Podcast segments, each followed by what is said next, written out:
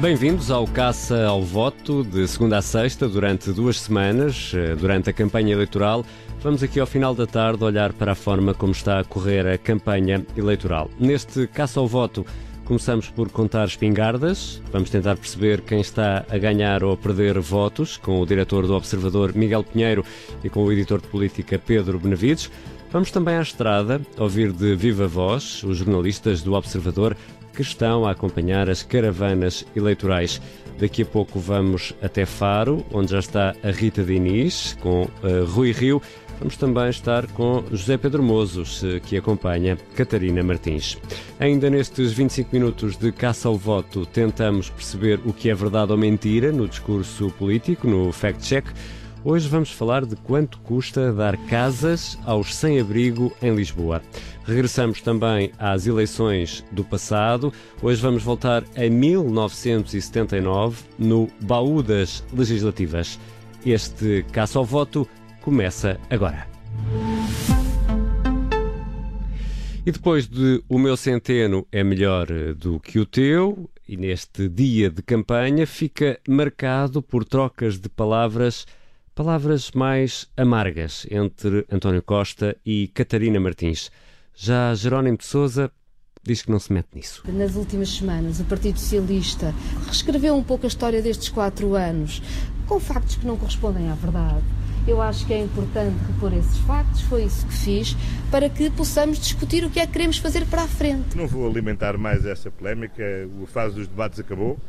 Agora a campanha concentra-se no diálogo direto com os portugueses e sobre os assuntos que interessam aos portugueses. Não me queria meter nisso. Eh, em relação portanto, a essa tensão.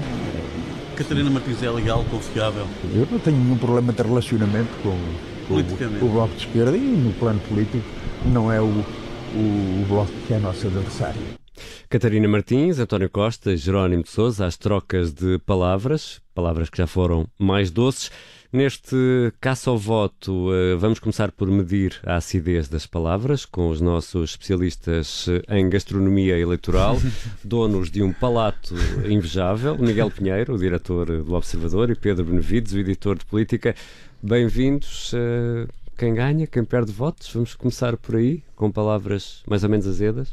Uh, Deixa-me só afastar aqui o computador para o Pedro não olhar para fazer como ontem. Devemos explicar uh, que o eh, Pedro Benavides costuma uh, copiar, copiar, aquilo que Miguel Pinheiro escreve. Gosto muito. É pelo menos a lenda que eu estou a tentar criar. Eu acho que. Eu até ao fim da campanha, As se lendas... isto entrar na cabeça das pessoas, já terá valido a pena esta campanha. Eu estou, com o, feeling, verdade, estou com o feeling que vai confirmar-se a tua lenda, porque acho que vamos dizer uh, o mesmo então, sobre quem perdeu vamos votos. lá, meus senhores, vamos lá. Então, uh, tu queres saber quem é que ganhou votos? Sim. É isso. Eu e o vasto auditório. Ok. Bem, então, eu vou-te dizer quem perdeu. Está okay. bem? Podemos começar assim? Pronto. Uh, quem perdeu uh, continua a ser Rui Rio. Eu não, eu não percebo aqui. Uma, eu, Deus me perdoa, mas eu vou citar José Sócrates. não, temos, não estamos preparados com nenhum indicativo para essa citação, Miguel. Há uns anos, José Sócrates teve uma frase que foi: Quando estiveres dentro de um buraco, para de escavar. Não se estava a referir a, a nada da sua situação, estava a referir-se politicamente ao, ao PSD, a atacar o PSD, e uh, Rui Rio trouxe para a campanha Mário Centeno, que é uma das mais bizarras táticas eleitorais que, que eu me lembro nos últimos anos.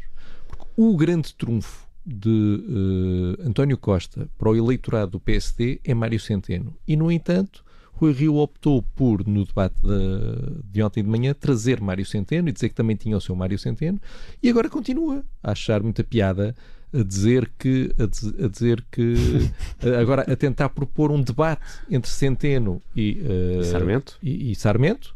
Portanto, quer quer pôr Centeno ainda mais na, nas televisões. Portanto, uh, Mário Centeno apareceu hoje na campanha do PS a responder a perguntas nas redes sociais. Logo à noite vai, vai discursar no comício do PS, onde também estará António Costa. Portanto, o PS está a mostrar Mário Centeno em todos os sítios onde pode e Rui Rio ainda quer dar mais, mais palco e quer pôr o seu assessor para, uh, para, assuntos económicos, que, como muito bem referiu alguém, já não sei quem, nem sequer é candidato a deputado, portanto, dá-lhe tanta importância que nem sequer se atravessou por ele para o pôr como candidato a deputado, e quer pô-lo a ser a, a debater com Mário Centeno que tenha razão ou não tenha razão naquilo que eles vão debater, independentemente das qualidades e das competências do, do Centeno do PSD, o Mário Centeno verdadeiro tem acesso a informação que nunca mais acaba e, portanto, o potencial para ele chegar a, a um debate desses, caso esse debate acontecesse, e cilindrar Joaquim Sarmento seria, seria enorme.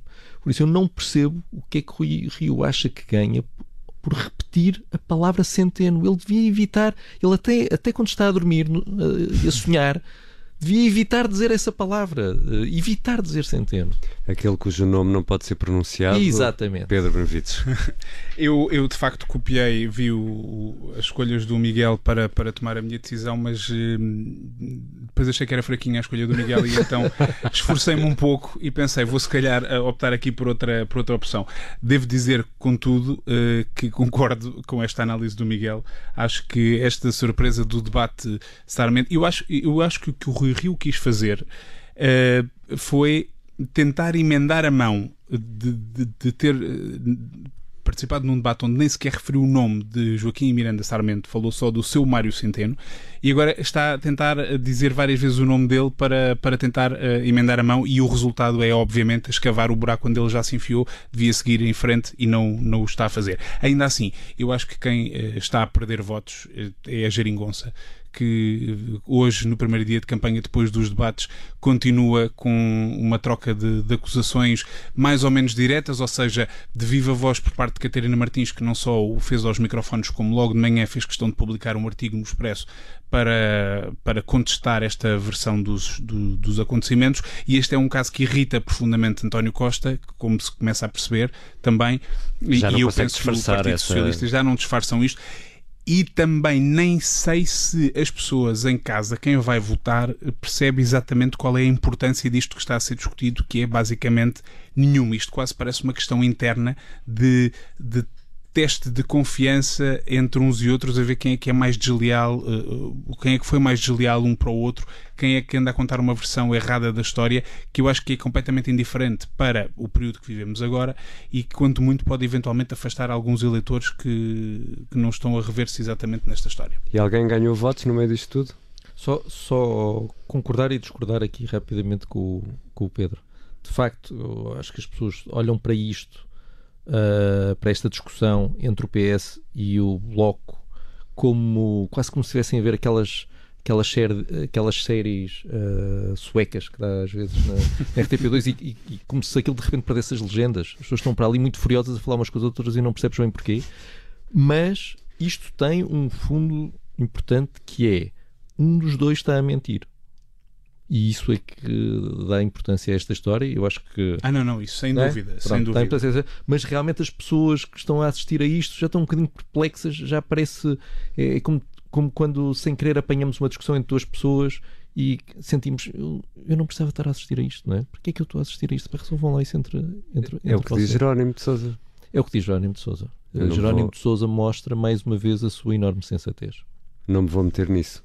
Não me vou meter nisso. E em tempos em que uh, não servimos, uh, não servimos, não, há quem não sirva uh, carne de vaca, vamos a algum pormenor de filé mignon desta campanha? Consegue eleger já, nesta altura, algum Deixa-me só voltar atrás para dizer que eu acho que, apesar da Geringonça estar a perder votos, eu acho que Jerónimo de Souza está a ganhá-los precisamente por esta postura de eu não tenho nada a ver com isto, eu agora vou aqui à AMF falar dos comboios e, portanto, vou continuar a minha vida.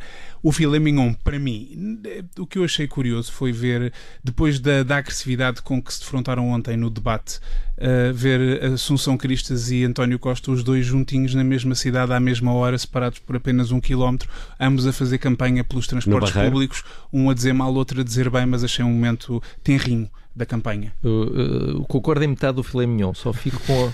só fico com.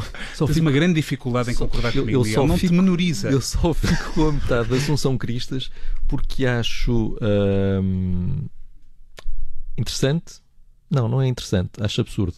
Uh, que a Assunção Cristas tenha decidido o, que o seu primeiro dia de campanha Sim. ia ser num sítio onde ela já sabia que ia estender um panfleto do partido e que do outro lado ia estar alguém que ia ignorar. Portanto, ela convidou Sim. os jornalistas para, no seu primeiro dia de campanha. Estamos a falar do Barreiro. Do Barreiro. Terra PCP, a... PS historicamente. Agora é PS não, a autarquia, mas quer dizer, seguramente CDS não. não é. O CDS teve uma péssima votação ali, mas vamos esquecer isso. As pessoas estavam com pressa para apanhar Sim. o barco. Este, estas campanhas à hora de ponta são sempre um disparate. É, é, se a Associação Cristas queria falar, e acho muito bem que fale, e de facto é, uh, neste momento, o único partido o único partido, estou a bater, estou aqui a bater, até estou, o Ricardo estava a dizer para parar porque eu estou a bater com as mãos na mesa e está a fazer um barulho estranho.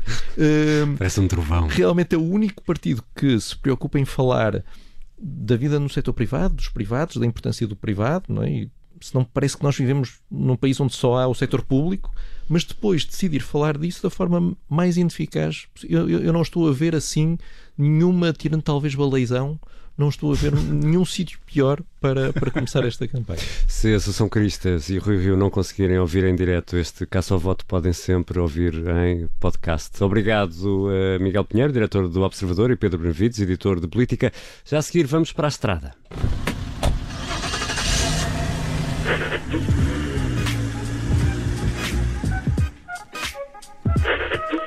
E todos os dias, até o final da campanha, neste caso ao voto, vamos ao encontro dos jornalistas do Observador que acompanham as caravanas eh, eleitorais. Já começaram a somar quilómetros. A Rita Diniz está a acompanhar o PSD. Rui Rio começou o dia no hospital, já passou por um centro de saúde. Mas Rita Diniz, está tudo bem com o candidato? Ah, sim, é verdade. Com o candidato aparentemente está tudo bem. Aliás, nós tivemos ainda agora num almoço com empresários em Setúbal e um dos empresários que tomou a palavra, que pediu o microfone para tomar a palavra, dizia precisamente que Rui Rio era, era otimista e muito sensato e até lhe recomendava que não exagerasse nesse otimismo. Uh, isto fez-me lembrar uma coisa que António Costa disse ontem no debate. Uh, no, no, último debate que tivemos, em que dizia que ele era ultra otimista comparado com ele. E, e António Costa já é considerado otimista, portanto, Rui Rio era ultra otimista.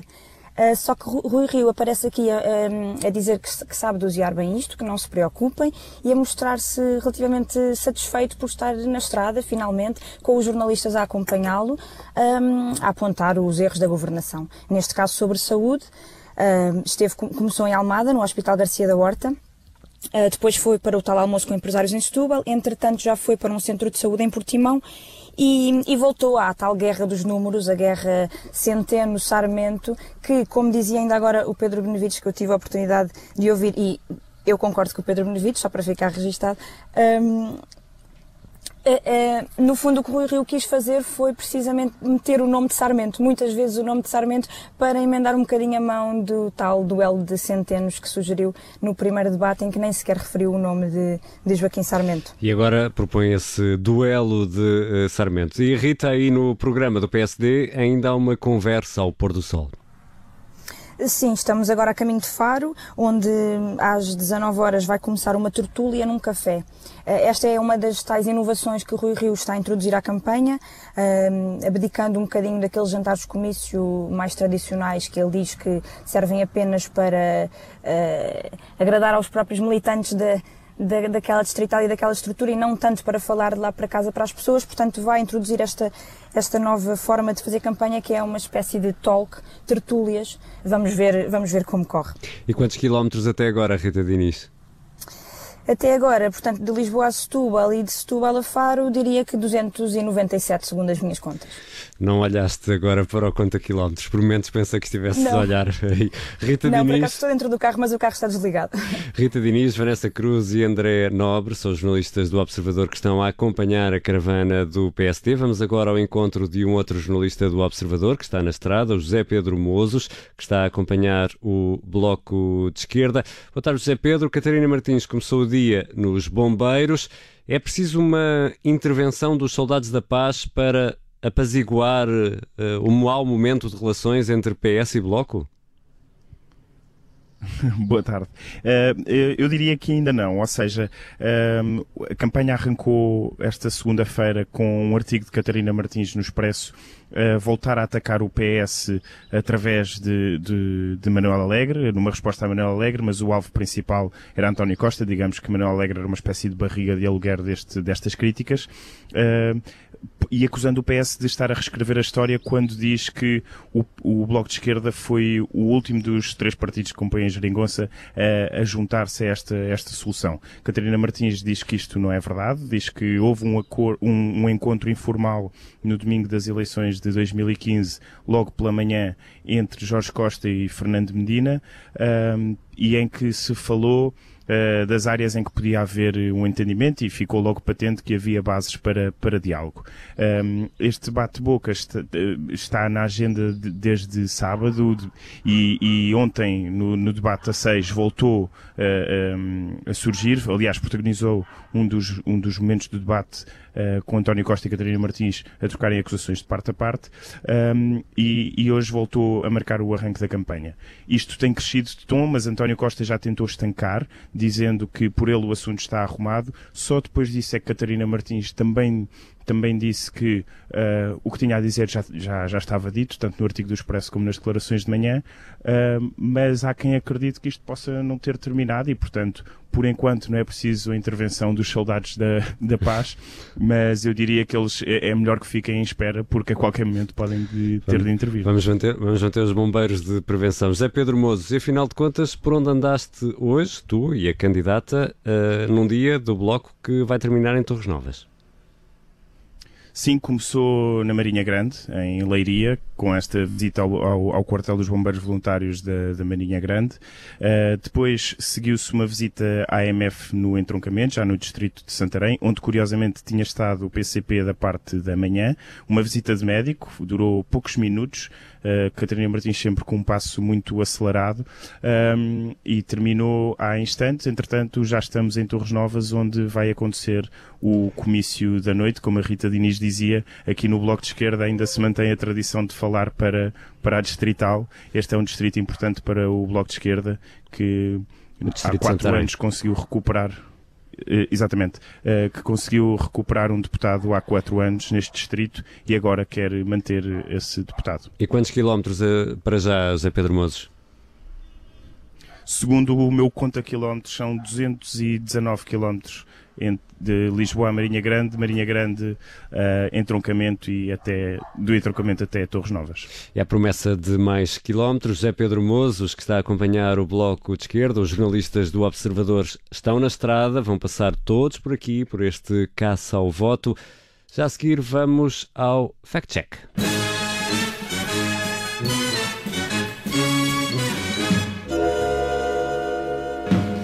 E bem-vinda, Sara Antunes de Oliveira, editora de Cidade do Observador, que nos ajuda aqui diariamente a caçar não mito, não votos, mas mitos.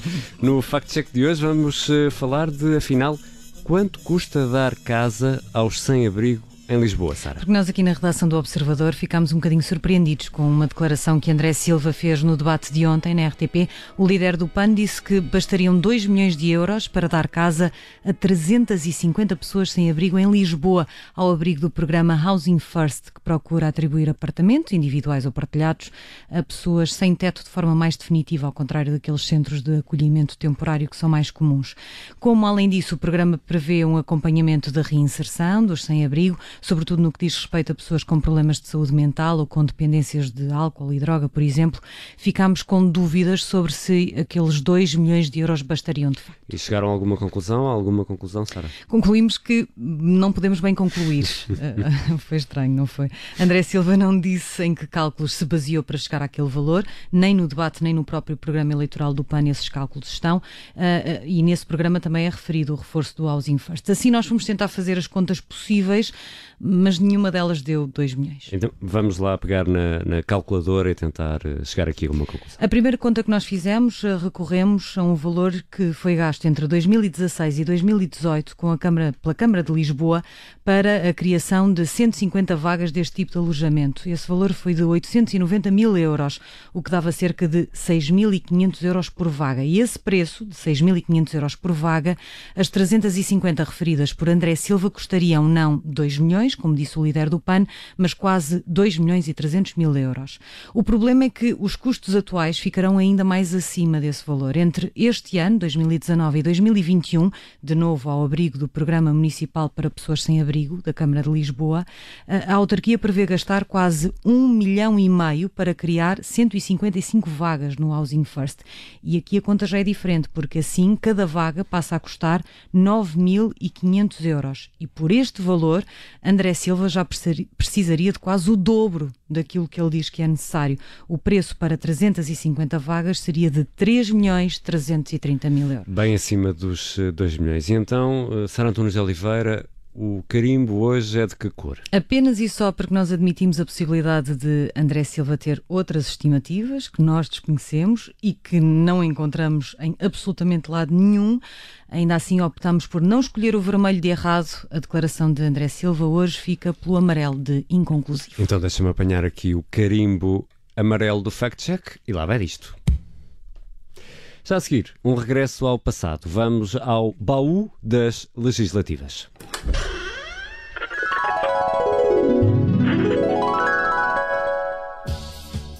Estamos em 1979 e as Doce dominam as vendas de discos e de cassetes. Em Portugal, a campanha faz de carro, sem autoestradas. São quilómetros de norte a sul do país, sempre como turista. Os condutores fazem uma e outra campanha com os mesmos políticos no mesmo partido. Guiam, são elementos-chave das caravanas dos partidos. É o caso de Jorge Terroso. É fundador do PPD, hoje PSD, e foi histórico motorista do líder social-democrata Francisco Sá Carneiro. Muitos quilómetros com o Sá Carneiro, muito. O carro é meu e ele sempre para o meu lado direito e fazíamos a campanha toda. Falávamos de tudo, de tanta coisa, de tanta coisa, de tanta coisa. Jorge Terroso esteve com Francisco Sá Carneiro, ou Chico, como chama o antigo líder do PSD, nas campanhas das eleições intercalares de 1979. A primeira de duas vitórias da AD, a Aliança Democrática, a coligação CDS, PSD, Partido Popular Monárquico e o Movimento dos Reformadores, e no único governo de Francisco Sá Carneiro, Jorge Terroso garante que teve aí um papel decisivo. Ele falava comigo todos os dias, todos os dias. O doutor Francisco Sá Carneiro tinha uma amizade por mim e até me quando precisava de algum ministro, oh Jorge, Conheces alguém que, que seja ministro da administração interna e tal? Eu sei que vou pensar, vou pensar depois disso. À noite telefonava e dizia o Eurico Melo, por exemplo. Eurico Melo, que foi ministro da administração interna. Foi o que eu arranjei. E foi mesmo. Eurico de Melo foi ministro da Administração Interna por um ano, até janeiro de 1981. Entretanto, houve novas legislativas. Francisco Sacarneiro ganhou nas urnas em outubro, com a AD e com Jorge Terroso ao volante. A 14 de dezembro, morreria no desastre de aviação em Camarate. Em janeiro de 1980, foi Francisco Pinto Balsemão a formar governo por essa altura, as Doce continuavam a dominar as pistas de dança e a pensar em amanhã de manhã. Amanhã regressa o caça ao voto.